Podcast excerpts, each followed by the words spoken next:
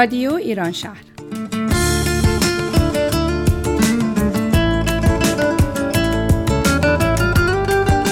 برنامه هفتگی از آمریکا این هفته از شهر سیاتل.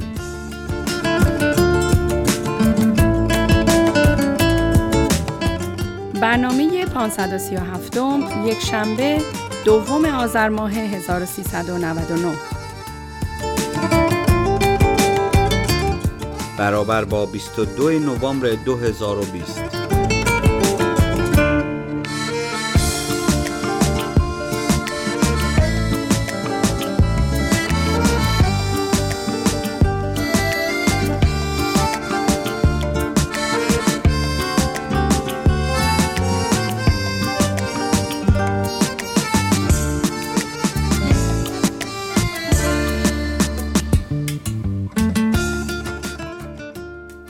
آسمانش به مهر میبارید. نقش ابر بر آبان افتاده بود. زمینش به آذر گر گرفته بود. نقش و ابر و رنگ و باران عشق.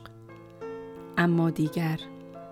دیگر چه ببارد چه نبارد چه رنگ باشد و نقش چه مهر باشد و عشق چه آتش باشد و دل.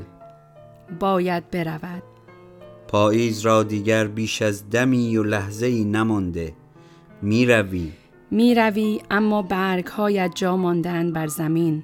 کول بارد پر است از حسرت و شاید نمی‌دانم. شاید سزاوار رفتنی ما را رنگ و نقش بس نیست. باران را به سردی دل مجال نیست. رنگ بودی. اما نه سبز. نقش بودی. اما نه عطر. ما سر بهار داریم سر سبز. عطر شبو و نسترن بلبلان مست هرچند میان ما و عطر و سبزی و مستی. زمستان است. با درودی گرم به شما شنوندگان خوب رادیو ایران شهر در خدمتون هستم به همراه همکار خوبم کیارش. مرسی الهام جان. منم سلام عرض می‌کنم خدمت شنوندگان عزیز رادیو ایران شهر و ممنونیم که شنونده برنامه ما هستین. امیدواریم که برنامه هایی که این هفته براتون تهیه کردن همکارانمون مورد توجه شما قرار بگیره. شعر زیبایی که شنیدین کار یکی از همکارای خوبمون بود. آتوسا جون ممنون از کار قشنگت.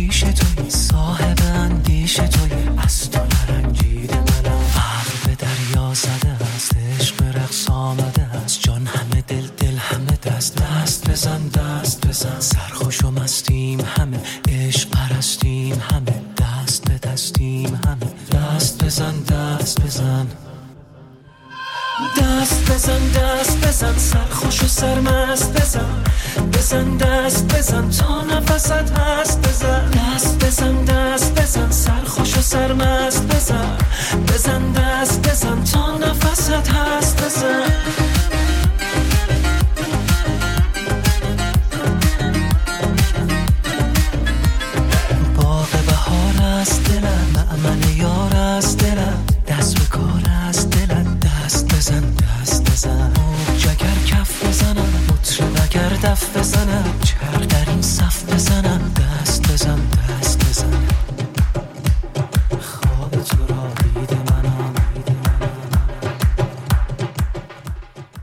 کیارش جان خودت و خانواده و بچه ها چطورین؟ امیدوارم خوب باشین تو این روزهای کرونایی. بله ما خوبیم خدا رو شکر. فقط تازه داشتیم عادت می‌کردیم که از این محدودیت های کرونا بیان بیرون و دوباره زندگی برگرده به حالت عادی. که متاسفانه دوباره محدودیت ها شروع شد به خاطر موج جدید بله کرونا. موج جدیدی که اومده و دقیقا. همونطور که شنیدم فرماندار گفته که از یک شنبه که گذشته یک؟ شنبه اعلام کرد که دوباره به قول خودشون lockdown میشیم و دوباره باید توی خونه ها بمونیم. رستوران ها متاسفانه بسته میشن مجددا. و شنیدم که ارتباط با فقط آشنایان درجه یک و دوستان صمیمی باشه دور همی ها و اینکه بیرون هم اگر می‌خوایم برنامه بذاریم پنج نفر بیشتر نباشن. ولی خب واقعا متاسفم برای business های کوچیکی مثل رستوران ها و یا مثل مکان های ورزشی که متاسفانه بسته شدن. ولی چاره دیگه ای نداریم. به حال این اتفاقیه که داره برای همه میفته این قانونیه که برای همه گذاشته شده. من فکر می‌کنم باز هم مثل همیشه تنها کاری که ما می‌تونیم بکنیم اینه که ایمیون سیستممون رو ببریم بالا سعی کنیم که استراحت بیشتر کنیم رعایت کنیم. و به خصوص خودتو که دو تا بچه کوچیک دارین واقعا باید رعایت کنید. به امید خدا این مدت هم بگذره. و متاسفانه تو ایران هم خبرهای خوبی نمیشنویم و محدودیت هایی هم بیشتر هست توی ایران برای این موضوع. بله خیلی بیشتره. و امیدواریم که خبرهای بهتری بشنویم دیگه همش از مریضی و مرگ نگیم. واقعا خیلی ها از بین رفتن این مدت سراسر دنیا و امیدواریم که این تموم بشه به خصوص واکسنی که داره میاد واقعا کارساز باشه و ما دیگه بعد از اون همه جشن بگیریم و دور هم باشیم و دیگه به شادی باشه بعد. امیدواریم که دیگه شنوندگان عزیز این خبرهای ناراحتی رو از ما نشنون و از جشن و شادی و خبرهای خوب بگیم بهشون. من هم امیدوارم. خب پس حالا بیا که در واقع این انرژی رو تبدیل کنیم به یه انرژی خوب و بریم سراغ برنامه اولمون. موافقی؟ بله حتما. برنامه اولمون از سری برنامه های خوب درست مثل بارانه. بله دلنوشته نادر جان که میریم با هم گوش بریم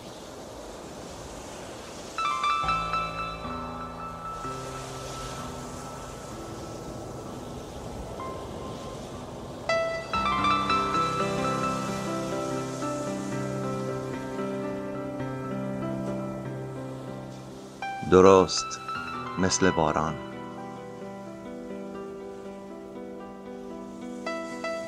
درست مثل باران. درست مثل باران.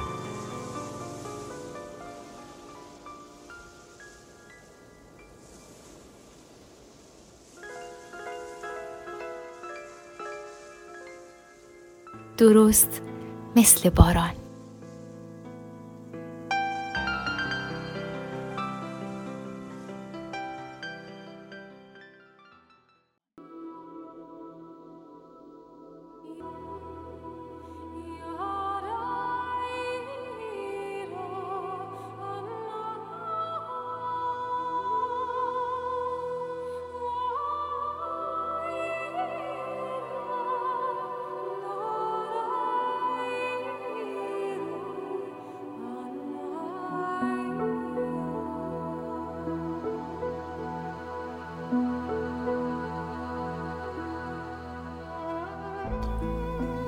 سالهاست رفتم از دست. شاید در پی عشقی احساسی نیازی. در هزار راه زندگی به دنبال آرزوهای ناشناخته رویاهای سرکش یا هوای سرگشتگی سرگردانی به کدام گردنه سقوط در غلطیدم که نمییابمش باز؟ از کی گم شدم که پیدا نمی شوم؟ چقدر دورم از راه؟ ثانیه ها ظالمانه می گذرند بیان که مرا ببرند. راه بی من می رود نمی بینمش. خستم از سراب ها خستم از خیال از جویدن از راه بی راه. سالها را سر بریدم در پی یافتن. ولی افسوس سعی زمان بود در بی زمان. نوشدارو گشت هر بار. یورش زمان بود بر توان. خستم خستم ولی تسلیم نه. میابمش بازش میگردانم. هرچند سالها رفته است از دست.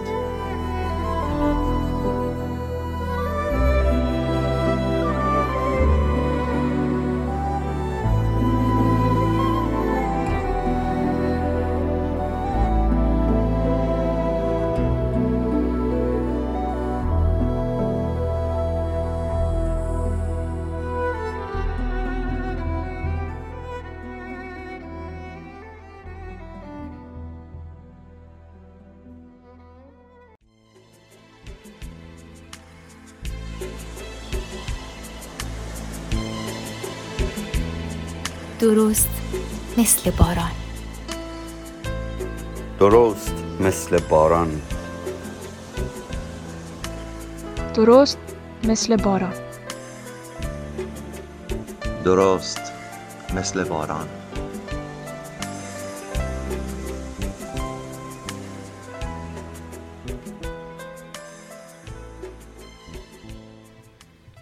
ثانیه ها چه ظالمانه میگذرند. بله قطعه قشنگی بود دست نادر درد نکنه. این ثانیه ها ظالمانه میگذرن. پس بهتره که ما از هر لحظمون و از هر ثانیهمون به بهترین نحوی که می‌تونیم استفاده کنیم چون دیگه بر نمیگردن. دقیقا. خب بریم برنامه بعد رو بشنویم الهام جان از سری برنامه های دریچه سبز. این دفعه تقویت اعتماد به نفس. بریم بشنویم.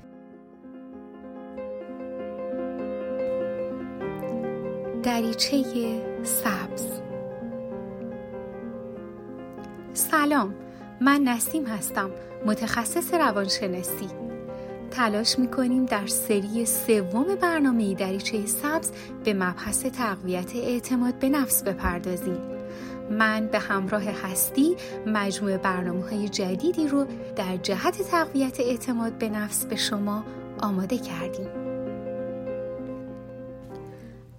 ببینیم چطور می‌تونیم امروز با همدیگه اعتماد به نفسمون رو اندازه بگیریم.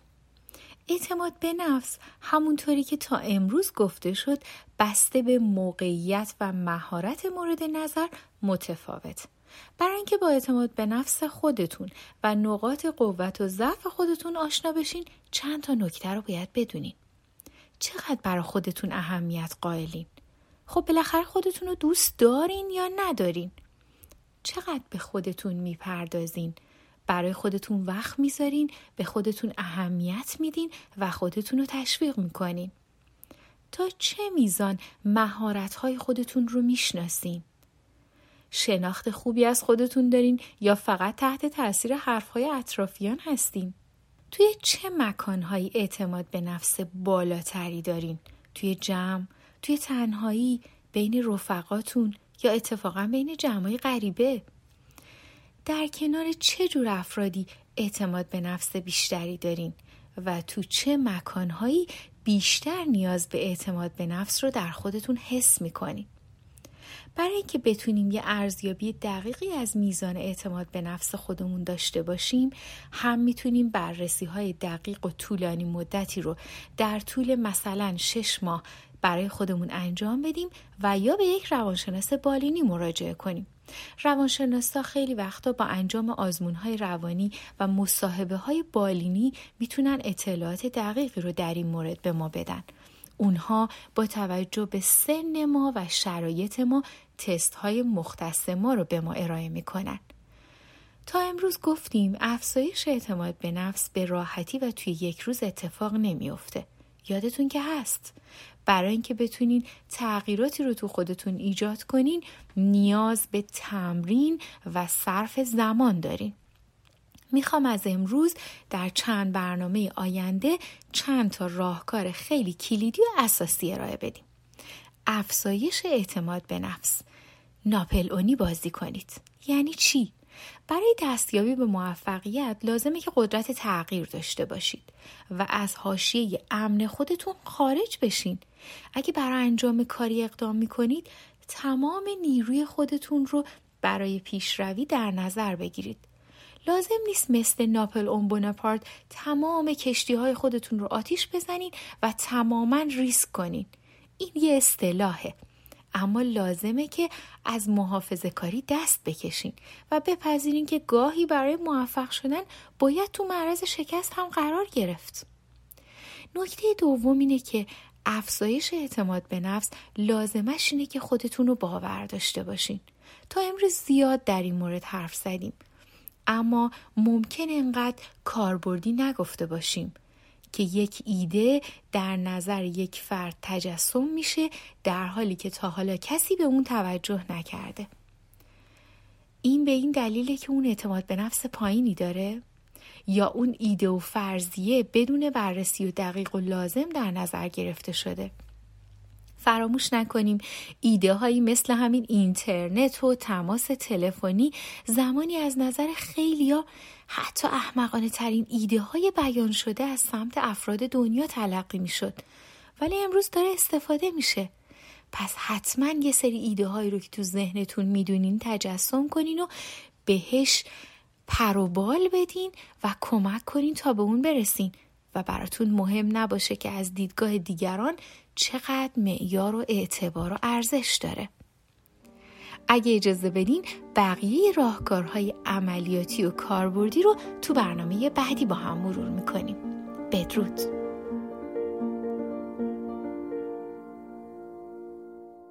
ممنون از نسیم عزیز و مرسی برای این قسمت از برنامه تقویت اعتماد به نفس اندازه گیری این که چقدر اعتماد به نفس داریم برای خودمون چقدر اهمیت قائلیم برای خودمون وقت بذاریم و خودمون رو تشویق کنیم. من همیشه سعی می‌کنم این نکات رو رعایت کنم توی زندگی شخصی خودم که بله منم همینطور. همیشه برنامه های روانشناسی خیلی به شخصه به خود من انرژی میده و آدم رو رفرش می‌کنه. خب بریم به بهانه روز کتابخانی که فکر می‌کنم هفته پیش بود 24 آبان. یه یادآوری کنیم به دوستان که ما برنامه رو به تازگی در رادیو ایران شهر به راه انداختیم به نام برنامه کتابخانی البته هفت ماه پیش شروع شد کیارشان پس خیلی هم به تازگی نبوده. خب ولی یک سال هنوز نشده. اپریل شروع کردیم. درسته. و خیلی خوب پیش رفته تا حالا. چندین کتابم خوندیم اگه اسماش رو یادت باشه. بله چندین کتابم خوندیم. خالتوری دشمنان. بوی پلو مسخ و خمره مثل اینکه بله این آخریه خمره رو حتما گوش بدین. که یک قسمتش فکر می‌کنم اجرا شده. یادمه که وقتی شروع کردیم این گروه رو ساختیم چقدر روی اسمش و موسیقیش و تصویر در واقع گروهمون همه کار کردیم و الان این گروه خیلی خوب شکل گرفته. روز کتاب و کتابخانی به همه شنوندگان عزیز و همینطور خودت کیارشان مبارک باشه. خیلی ممنونم الهام جان.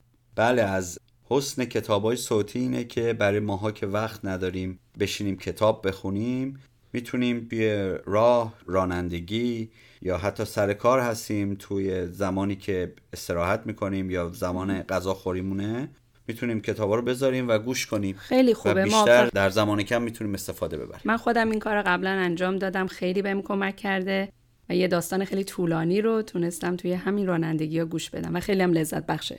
از کتاب و کتابخانی صحبت کردیم. جا داره که برنامه بعدی رو با هم بشنویم از سری داستانهای عاشقانه که قسمت اولش رو در برنامه قبلی رادیو ایران شهر شنیدیم و این هم قسمت دوم. بریم بشنویم.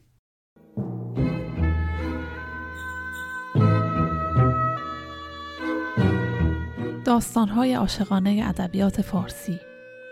این برنامه بیژن و منیژه. قسمت دوم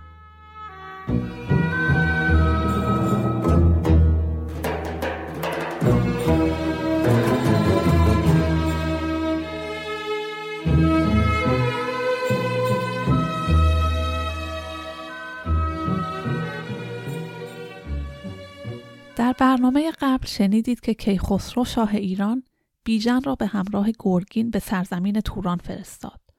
مردم آن منطقه را از شر گرازها رهایی بخشند. گرگین از کمک به بیژن سرباز زد اما بیژن به تنهایی همه گرازها را شکار کرد. بیژن با نقشه گرگین به تماشای جشن تورانیان رفت و در آنجا منیژه دختر افراسیاب را پنهانی دید و دلباخته او شد. منیژه هم با دیدن بیژن صبر و هوش از کف داد. بیژن و منیژه چندی در کاخ افراسیاب به عیش و مستی پرداختند تا آنکه یکی از دربانان افراسیاب را از این راز آگاه ساخت. افراسیاب خشمگین شد و دستور داد بیژن را به دار مجازات بیاویزند. اکنون بشنوید ادامه داستان را.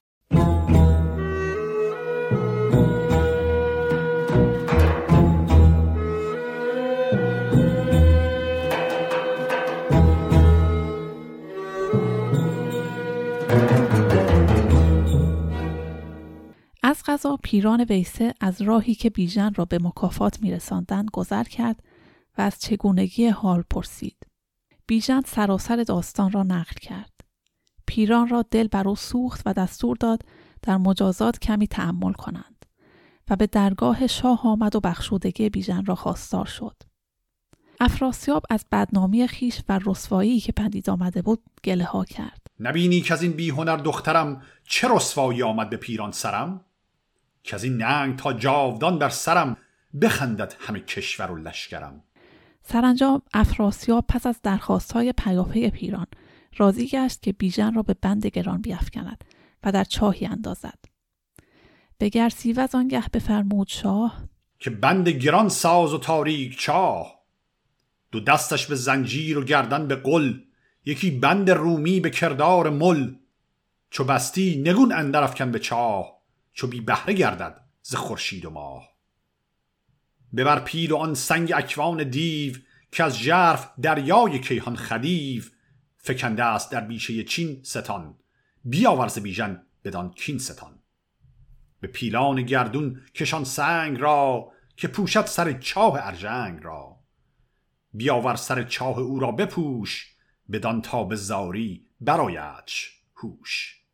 گرسیوز چنان کرد و منیجه را هم به رهن پای و گشاده سر تا چاه کشاند و به درد و اندوه واداشت منیژه با اشک خونین در دشت و بیابان سرگردان ماند پس از آن روزهای دراز از هر در نان گرد می کرد و شبانگاه از سوراخ چاه به پایین می انداخت و زار می گریست.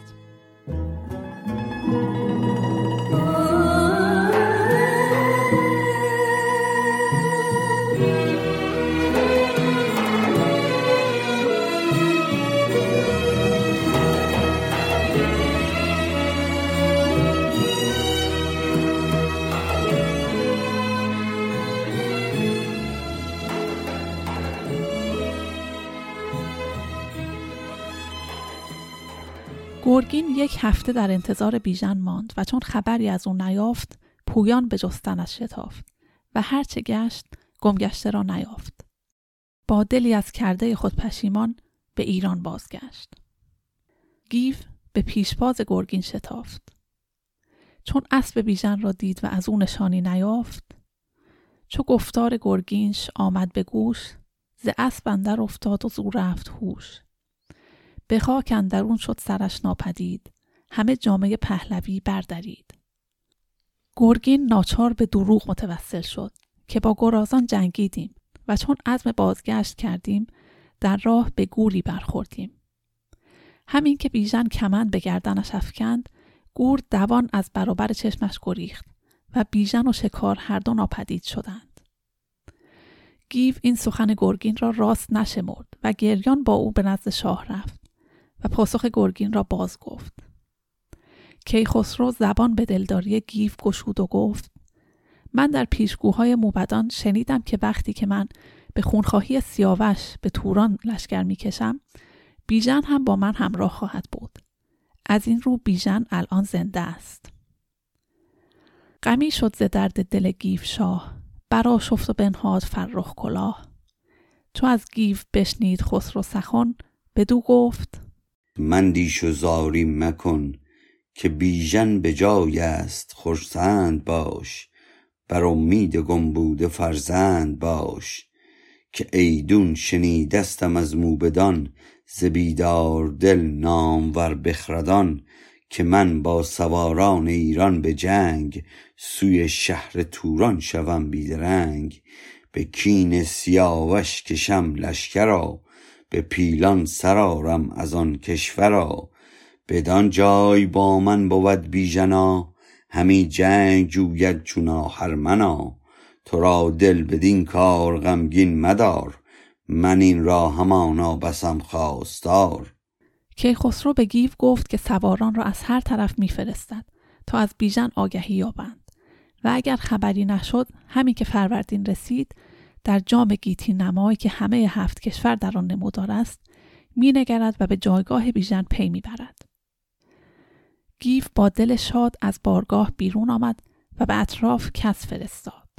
همه شهر ارمان و توران را گشتند و نشانی از بیژن نیافتند. همین که نوروز خورم فرا رسید گیف با چهره زرد و دل پردرد به درگاه آمد و داستان جام را به یاد آورد. شهریار جام گوهرنگار را پیش خواست و هر هفت کشور را از نظر گذراند تا به توران رسید.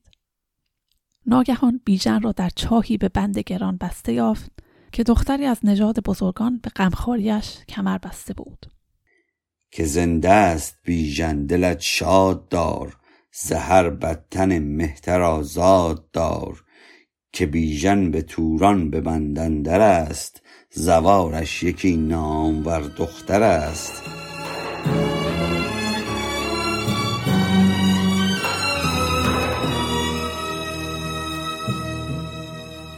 جز رستم کسی را برای رهایی بیژن شایسته ندیدند.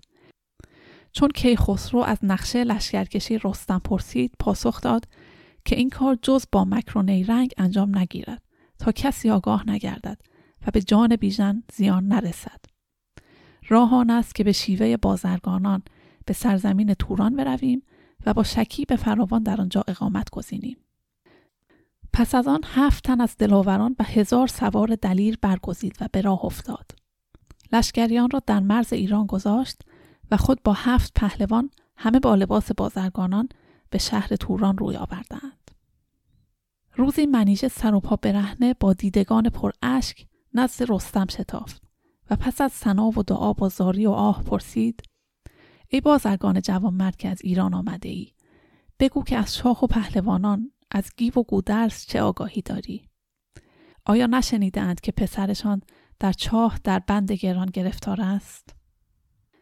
رستم خود را به ظاهر خشمگین ساخت و گفت نه خسرو می‌شناسم و نه گیو و نه گودرز را. اصلا در شهری که کیخسرو است اقامت ندارم. منیژه داستان بیژن و گرفتاریش را در آن چاه نقل کرد و خود را معرفی نمود. منیژه منم دخت افراسیاب برهنه ندیده تنم آفتاب. کنون دیده پرخون و دل پر ز درد از این در بدان در دو رخساره زرد. همی نان کشکین فراز آورم چنین راند یزدان قضا بر سرم. چو بیچاره بیژن بدان ژرف چاه نبیند شب و روز خورشید و ماه. به غل و به مسمار و بند گران همی مرگ خواهد ز یزدان بران. به درگاه خسرو مگر گیو را ببینی وگر رستم نیو را. بگویی که بیژن به سختی در است اگر دیرگیری شود کار پست. رستم دستور داد تا خورش های بسیار آوردند و از جمله مرغ بریانی در نان پیچید و در درونش انگشتری جای داد و گفت اینها را به چاه ببر و به بیژن بده. منیژه دوان آمد و بسته غذا را به درون چاه انداخت. بیژن چون دست برد ناگهان چشمش به انگشتری افتاد و آن را شناخت. بیژن پس از آنکه منیژه را به وفاداری سوگند داد راز را بر او فاش نمود و گفت که آن گوهر فروش که مرغ بریان داد به خاطر من به توران آمده. برو از او بپرس که آیا خداوند رخش است. تو بشناس که این مرد گوهر فروش که خالیگرش مرد تو را داد توش ز بهر من آمد به توران فراز وگر نی نبودش به گوهر نیاز. رهاند مرا زین غمان دراز تو را زین تگاپوی و گرم و گداز. به نزدیک او شو بگویش نهان که ای پهلوان کیان جهان. به دل مهربانی به تن چار جوی. اگر تو خداوند رخشی بگوی. منیژه شتابان نزد رستم آمد و پیام بیژن را رساند. رستم خود را شناساند و گفت برو همین که هوا تاریک شد بر سر چاه آتش بلندی برافروز تا به آن نشانه به سوی چاه بشتابم. شبانگاه رستم زره پوشید و خدا را نیایش کرد و با گردان رو به سوی چاه آورد. هفت پهلوان هرچه کردند نتوانستند سنگ را بجنبانند. سرانجام رستم از اسب به زیر آمد و سنگ را از سر چاه برداشت. پس کمندی انداخت و پس از آنکه بیژن را به بخشایش گرگین واداشت از چاه بیرونش کشید. برهنه تن و موی و ناخن دراز گدازیده از رنج و درد و نیاز. همه تن پر از خون و رخسار زرد. از آن بند زنجیر زنگار خرد. سپس همگی به خانه شتافتند و پس از شستشوی شترها را بار کردند و اسبها را آماده رفتن ساختند. رستم منیژه را با دلاوران از پیش فرستاد و خود با بیژن و سپاهیان به جنگ افراسیاب پرداخت و پس از شکست او با اسیران بسیار به ایران بازگشت. پهلوانان ایران چون خبر بازگشت رستم و بیژن را شنیدند به استقبال شتافتند و آنها را به درگاه کیخسرو آوردند. رستم دست بیژن را گرفت و به شاه سپرد. بر او آفرین کرد خسرو به مهر که جاوید بادا به کامت سپر خنک زال کش بگذرد روزگار بماند به گیتی تو را یادگار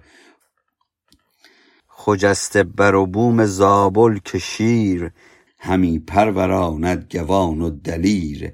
فری شهر ایران و فرخ گوان که دارند چون تو یکی پهلوان. و از این هر سه برتر سر و بخت من که چون تو پرستد همی تخت من.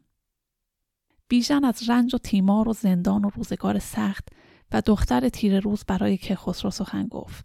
شاه بفرمود صد جامه دیبای روم همه پیکرش گوهر و زر و بوم. به بیژن بفرمود کین خواسته ببر سوی ترک روان کاسته. به رنجش مفرسا و سردش مگوی. نگر تا چه آوردی او را به روی؟ تو با او جهان را به شادی گذار نگه کن بدین گردش روزگار.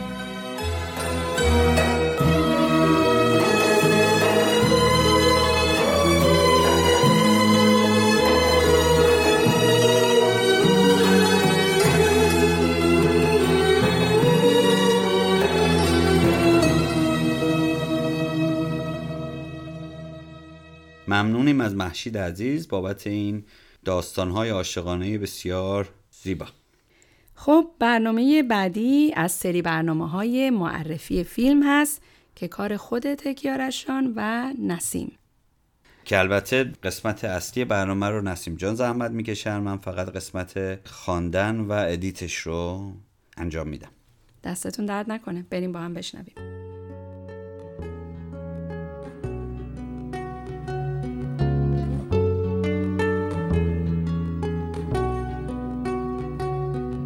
معرفی فیلم های مطرح سینمای جهان.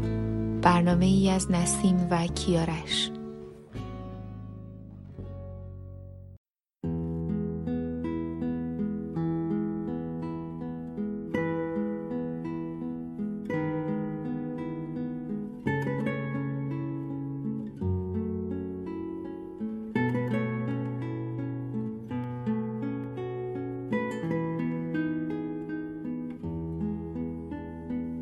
شکارچی گوزن یا Deer Hunter فیلمی آمریکایی به کارگردانی مایکل چیمینو و محصول سال 1978 کمپانی یونیورسال استودیوز است. این فیلم که در گونه جنگی داستانی قرار می گیرد با نام رولت روسی نیز مشهور است. شکارچی گوزن مایکل چیمینو یک فیلم سه ساعتی است که در آن نشان می دهد چگونه جنگ ویتنام وارد زندگی چندین نفر شد و زندگی آنها را برای همیشه دگرگون کرد. این فیلم یک فیلم جنگی یا ضد جنگ نیست بلکه یکی از احساسی ترین و غمانگیزترین فیلم هایی است که تا کنون ساخته شده است. فیلم با مردانی شروع می شود که در جایی در پنسیلوانیا به کار در کارخانه فولاد مشغولند. زنگ کارخانه به صدا در می آید شیفت آنها تمام شده است. مردان برای خوردن نوشیدنی آوازخان به سمت پایین جاده می روند غافل از اینکه بدانند این روزها آخرین روزهای زندگی شیرینشان است. وقتی جان کازال از بازیگران فیلم سر فیلمبرداری مریض شد استدیو می‌خواست یک بازیگر دیگر را جایگزین او کند. اما مریل استریپ تهدید کرد که اگر این کار را بکنند او هم از فیلم کنار می رود. سکانس رولت روسی فیلم یکی از مشهورترین سکانس های تاریخ سینماست. در کنار کارگردانی بینظیر چیمینا و بازی درخشان رابرت دنیرو که نامزدی اسکار را برای او به همراه داشت باید از بازی درخشان و به یاد ماندنی کریستوفر واکن در نقش نیک یاد کرد که به حق اسکار بهترین بازیگر نقش دوم را نصیبش کرد. مایکل چیمینا اسکار بهترین کارگردانی را گرفت و خود فیلم به عنوان بهترین فیلم آکادمی اسکار در سال 1978 انتخاب شد. مریل استریپ نیز نامزد جایزه اسکار بهترین بازیگر نقش دوم شد و پیتر زینر جایزه بهترین تدوین را به خاطر این فیلم دریافت کرد. فیلم همچنین در رشته های فیلمنامه و فیلمبرداری هم نامزد دریافت اسکار شد. جایزه گلدن گلوب برای بهترین کارگردانی و انتخاب آن به عنوان بهترین فیلم سال توسط منتقدان فیلم نیویورک از دیگر افتخارات آن بود. شکارچی گوزن همچنین در فهرست ده فیلم برتر سال نشریات تایم و نیویورک تایمز قرار گرفت. لحن تراژیک فیلم تا حدی مرهون موسیقی زیبا و به یاد ماندنی آن نیز هست. شکارچی گوزن اولین فیلم آمریکایی درباره جنگ ویتنام است که در کشور تایلند فیلم برداری شد. در سال 2007 انجمن ملی فیلم آمریکا شکارچی گوز را به عنوان پنجاه و سومین فیلم برتر تاریخ سینما معرفی کرد. به راستی که می‌توان ساعتها درباره این شاهکار بزرگ و منحصر به فرد صحبت کرد و از زوایای مختلف آن را مورد بررسی قرار داد. فیلم با یادداشت عجیب و غریبی تمام می شود. سرود خدا آمریکا را حفظ کند. خدا آمریکا را حفظ کند. لیریک این ترانه هیچگاه اینقدر تداعی مفاهیم ممکن بیکران را نداشته است. مفاهیمی بعضا تلخ، غمانگیز و تعداد بسیار کمی به شدت امیدوار کننده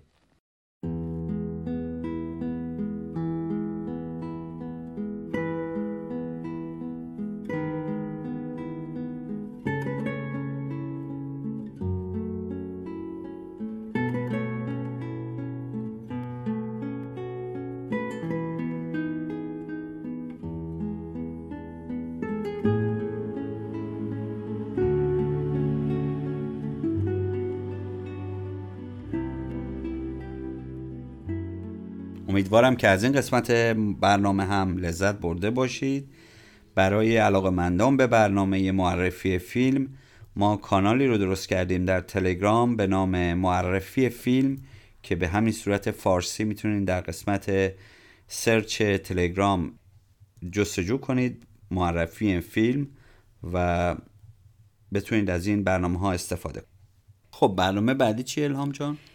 از سری برنامه های ماناک کاری از پردیس جان.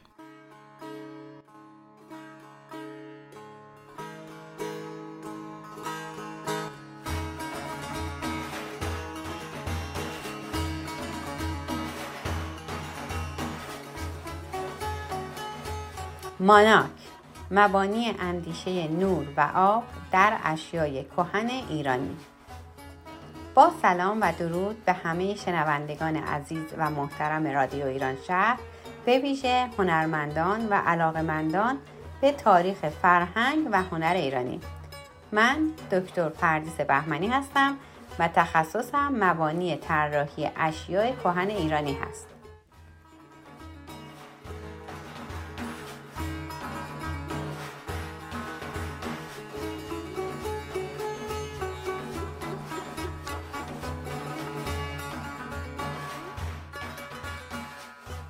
با سلام و احترام مجدد خدمت همه دوستداران فرهنگ و هنر ایرانی در ادامه سری برنامه های ماناک در ارتباط با معرفی تاریخ هنر و فرهنگ ایران در این برنامه به معرفی هنر دوران نوسنگی می‌پردازیم.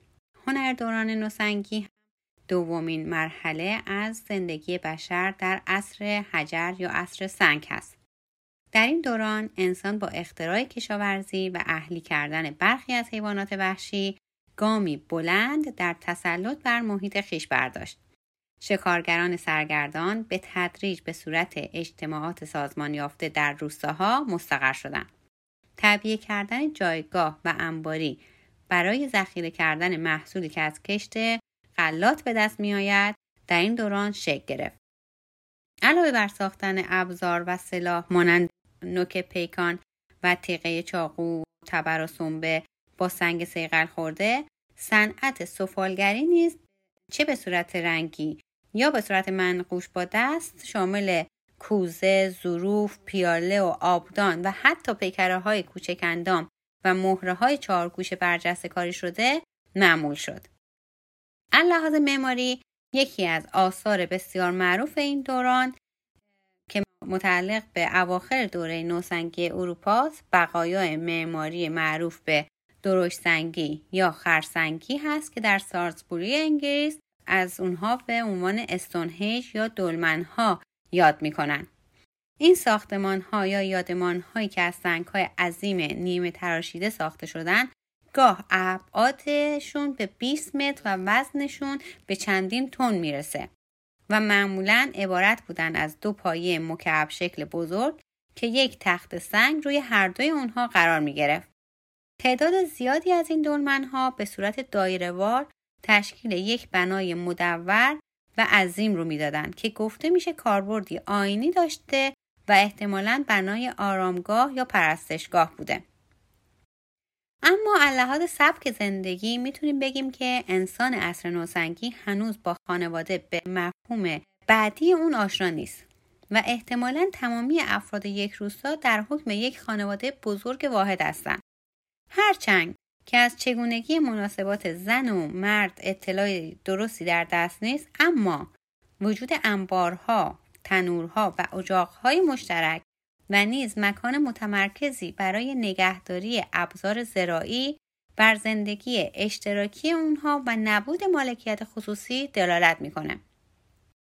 زندگی به تمام معنا اجتماعی انسان در دوران نوسنگی به پیدایش لازمه های اجتناب ناپذیر همزیستی منجر میشه که برخی از اونها عبارتند از ظهور فرهنگ عمومی، قراردادهای اجتماعی و نظامهای همزیستی و همچنین باورداشت های کیهانی و دینی مشترک البته بدون تمرکز. در میانه های عصر نوسنگی یعنی از حدود 8500 تا 7500 سال پیش یک دوره نه چندان سخت یخبندان روی میده که آسیب فراگیر و گسترده‌ای به روند زندگی بشر نمی‌زنه. این دوران نسبت به سایر ادوار فرهنگی دارای چندین ویژگی که از جمله اونها تغییراتی که در شکل ظاهری برخی از ابزارهای سنگی به وجود میاد تا عملکرد اونها رو تغییر بده و در جهت نیازهای فنی خود اونها رو به ابزارهای کارآمدتری تبدیل کنه. ابزارهای سنگی به سرعت تخصصی شدن. انواع تیغه ها، خراشنده ها، رنده ها، اسکنه ها، مته ها برای کاربردهای خاص ساخته شدن و ابزارهای خاص متناسب با تولیدات کشاورزی به اونها اضافه شد. این گروه رو بیشتر هاونهای سنگی، دسته های هاون، ساینده ها و ساتورهای سنگی برای خرد کردن ساقه حبوبات و غلات و نظایر آنها تشکیل می‌دادند. از اختراع های مهم این اصل می‌تونیم به اختراع چرخ و قایق اشاره کنیم. در ایران حدود 9000 سال قبل گروه های از جوامع انسانی با استقرار در یک منطقه و در نهایت یک محل دوره کوچ دائم از منطقه به منطقه دیگه و از محلی به محل دیگر رو پشت سر گذاشتن و دوره تولید غذا و سکونت در یک محل رو آغاز کردند. دوران نوسنگی در ایران رو می‌تونیم به چند دوره کوتاه بر اساس تحولات صنعتی ابزارسازی و یا نحوه زندگی تقسیم کنیم. آنچه رایجه تقسیم این دوره به دو دوره نوسنگی قبل از تولید و استفاده از سفاله و دوره نوسنگی توأم با تولید غذا و استفاده از سفال. قدیمی ترین آثار این دوره در ایران مربوط به مکان باستانی تپه گنجدره و سراباسیاب در نزدیکی کرمانشاه و علیکش در ایلام هست. ونوس تپه سراب کرمانشاه حدود 8000 سال قدمت داره که در موزه ملی ایران نگهداری میشه. خصوصیات این ونوس که به عنوان الهه باروری ازش یاد میشه برجستگی اندام باروری مثل سینه ها و باسن هست. از دوره نوسنگی در ایران تپه های باستانی بسیاری باقی مونده از جمله تل باکون در فارس تپه شوش چوقامیشو در خوزستان که از لحاظ خصوصیات یکجانشینی و تشکیل اولین شهرها و مکانهای استقرار انسان بسیار حائز اهمیتند. قدیمی ترین کتیبه هایی که به صنعت قایقرانی اشاره شده در تل باکون در فارس و خوزستان دیده شده این دوره کم کم با آشنایی انسان با چگونگی ذوب سنگ مس به پایان می‌رسه ما دوره ای رو داریم که به عنوان سنگ و مس یا خاک و مس ازش یاد میشه و یک دوره میانی هست بین عصر سنگ و عصر فلز عصر سنگ به این معنی که بیشتر آثاری که از انسانها به جا مونده ابزارهای سنگی هستند و عصر فلز به این مفهوم که مهمترین ابزار انسانها از فلز ساخته می شده. در برنامه بعدی به توضیح سبک زندگی و آثار فرهنگی که از دوره مس و خاک باقی مونده خواهیم پرداخت. موفق باشید.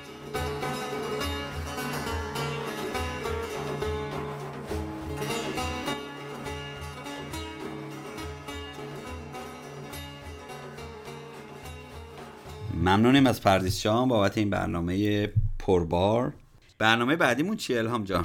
اخبار تکنولوژیه ولی قبلش می‌خواستم یادآوری کنم که هفته دیگه روز شکرگزاریه تنکسگیوینگ که ما هر سال دور هم جمع میشیم با خانواده ولی این دفعه به خاطر کرونا تعداد کمتری خواهیم بود ولی باید باز هم شکرگزاری بکنیم که هنوز هم در کنار هم هستیم و به امید اینکه سال دیگه همین موقع همه خانواده دور هم جمع بشیم. به امید اون روز که همه دور هم جمع بشیم و بدون کرونا جشن بگیریم. خب بریم برنامه بعدی رو گوش بدیم تازه های تکنولوژی.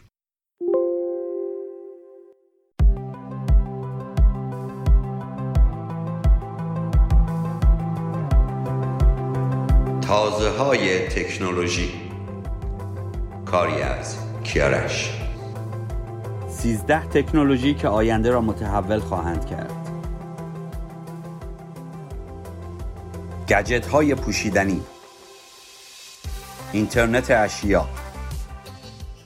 ابرداده و یادگیری ماشینی.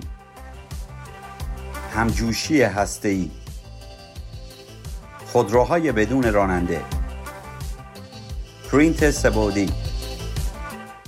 واقعیت مجازی. ژنومیک. نانو تکنولوژی گرافن. زندگی در مریخ. برق بیسیم. و بلاکچین و ارزهای دیجیتال. برگرفته شده از سایت ویرگول.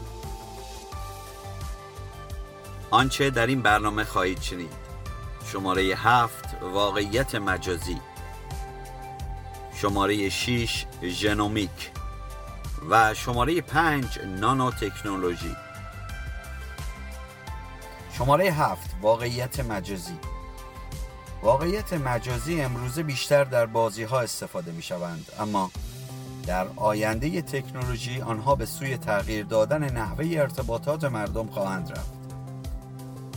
ریشه های واقعیت مجازی در دهه های 1950 یافت می شود زمانی که کامپیوترها به اندازه یک خانه بودند. یک مهندس برق جوان و تکنیسیان سابق رادارهای دریایی به نام داگلاس انگلبرت به توانایی کامپیوترها برای تبدیل شدن به صفحه نمایش دیجیتالی پی برد و اساس واقعیت مجازی را پایه گذاری کرد. تا به امروز پیشرفت چندانی در این زمینه ندیده ایم. حداقل نه اونطور که در فیلم ها دیده بودیم. اما اگر از درون عینک های واقعیت مجازی به آینده تکنولوژی در این زمینه نگاه کنیم چه خواهیم دید؟ خب شاید ببینیم که واقعیت مجازی از بازی های ویدیویی فراتر رفته است. واقعیت مجازی چند نفره به دانش آموزان اجازه می دهد به سفرهای علمی در اهرام مصر بروند یا گروهی از دوستان جدیدترین قسمت سریال بازی تاج و تخت را با هم ببینند و یا سالمندان نوه هایشان که در آن سوی دنیا زندگی می کنند را از راه دور ملاقات کنند. آینده واقعیت مجازی در گوشی هوشمند شما رقم می‌خورد و در اصل وظیفه واقعیت مجازی باید غنیتر کردن واقعیت به وسیله ایجاد ارتباط بین انسانها به شیوه های جدید باشد نه ساختن توهم و خیال. اگر به این سو حرکت کند واقعا جذاب خواهد شد. شماره 6 ژنومیک.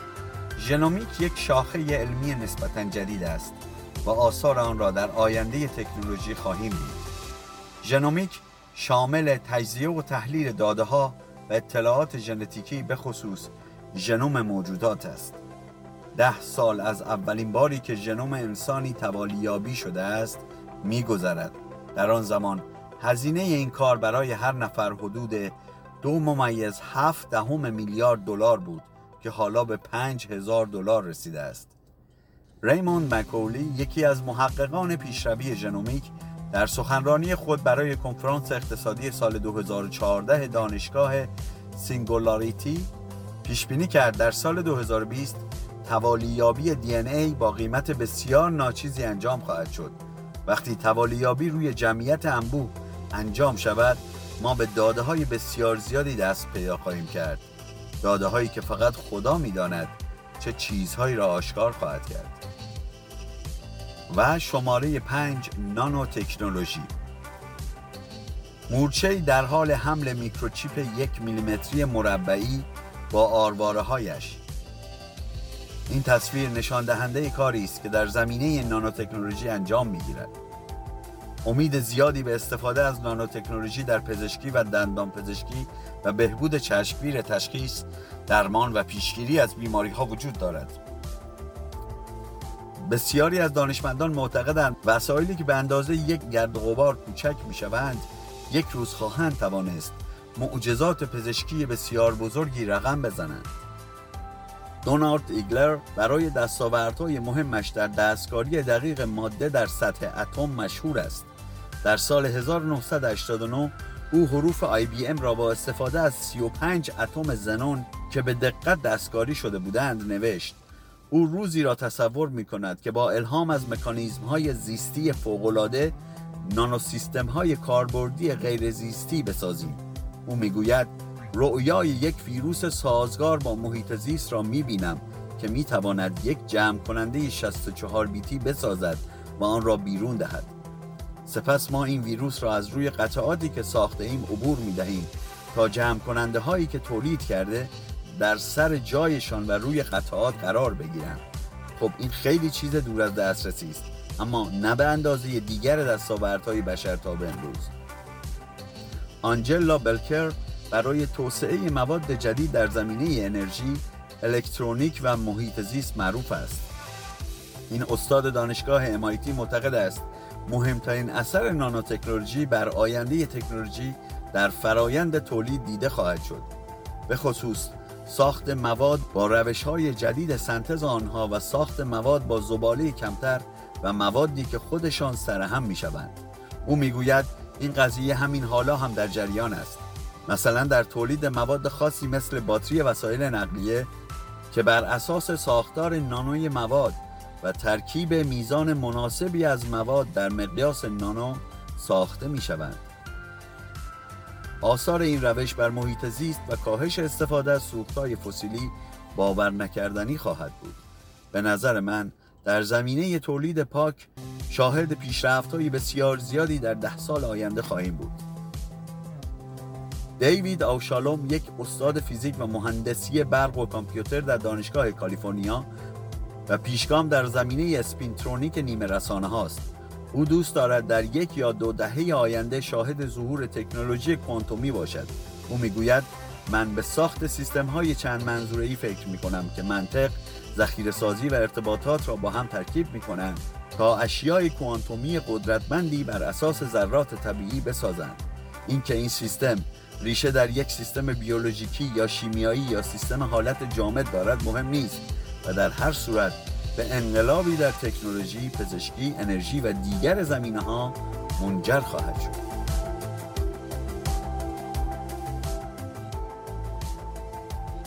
آنچه در برنامه بعد خواهید شنید. شماره چهار گرافن. شماره سه زندگی در مریخ. شماره دو برق بیسیم. و شماره یک بلاکچین و ارزهای دیجیتال قابل توجه علاقمندان تازه تکنولوژی که در تلگرام کانالی به همین اسم وجود داره که در صورت علاقه می‌تونیم به اون مراجعه کنیم. خب می‌رسیم به اخبار محلی شهرمون.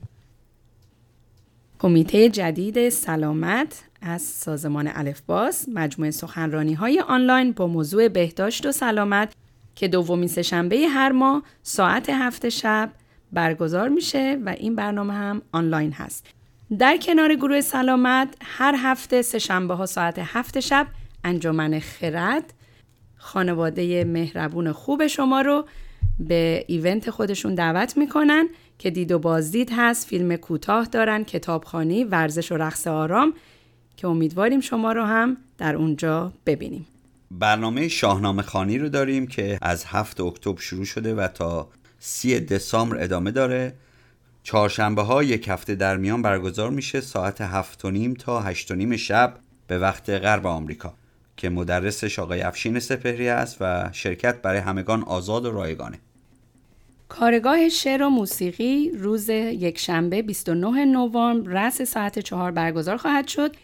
این برنامه جستاری پیرامون بخشای نخستین سفرنامه ناصر خسرو قبادیانی و سخنگو دکتر بهزاد نجفیان استاد و محقق دانشگاه واشنگتن. به پایان برنامه این هفته رسیدیم. خیلی ممنونیم که تا این لحظه شنونده برنامه ما بودید. خوشحال میشیم که رادیوی ما رو به دوستانتون هم معرفی کنید. برنامه های ما رو می‌تونید از روی وبسایت ما به آدرس رادیو ایران یا تلگرام به آدرس رادیو اندرسکور ایران شهر و همچنین از طریق اپلیکیشن های مخصوص پادکست بشنوید. ما علاقه مندیم تا از نظرات شما در مورد برنامه هامون آگاه بشیم. شما می‌تونین در فیسبوک و اینستاگرام هر دو به آدرس radio.iranshar ما رو دنبال کنید و برامون کامنت بذارین. یا به آدرس info at radioiranshar.org برامون ایمیل بفرستید. هفته خوبی رو براتون آرزو می‌کنیم. تا برنامه دیگر بدرود,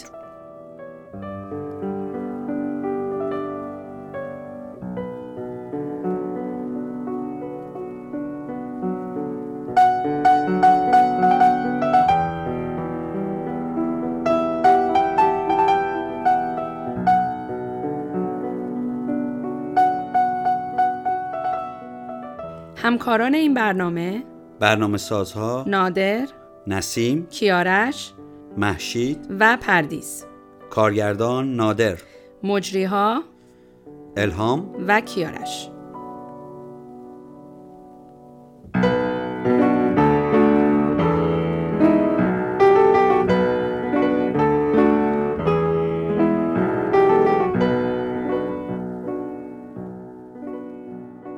صوفی حقیقی آن است که اگر دیگران سرزنشش کنند عیبش بجویند بدش بگویند حتی به او افترا ببندند دهانش را بسته نگاه دارد.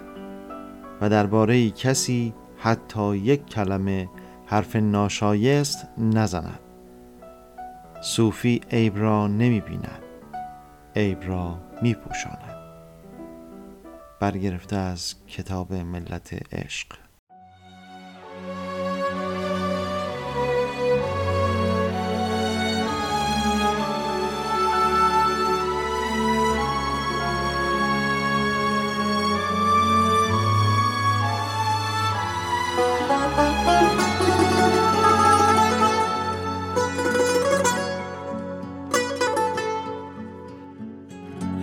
بی سر و سامان تو شد شانه سر خورده من. رنگ بزن بر لب این خنده دل مرده من. ساکت تنهای من حرف بزن با شب من. شور تماشای من شعر بخوان با لب من. بغز منی آه منی حسرت دلخواه منی. دوری و دلتنگ تو هم زخمی و همراه منی. من غم پنهان تو هم حال پریشان تو هم. پلک بزن تا بپرم مستی چشمان تو هم. جان من و جهان من فقط تو هستی. قرار بی زمان من فقط تو هستی. شروع ناگهان من فقط تو هستی. دلیل گریه منی عذاب من نه. پر از شنیدن منی جواب من روی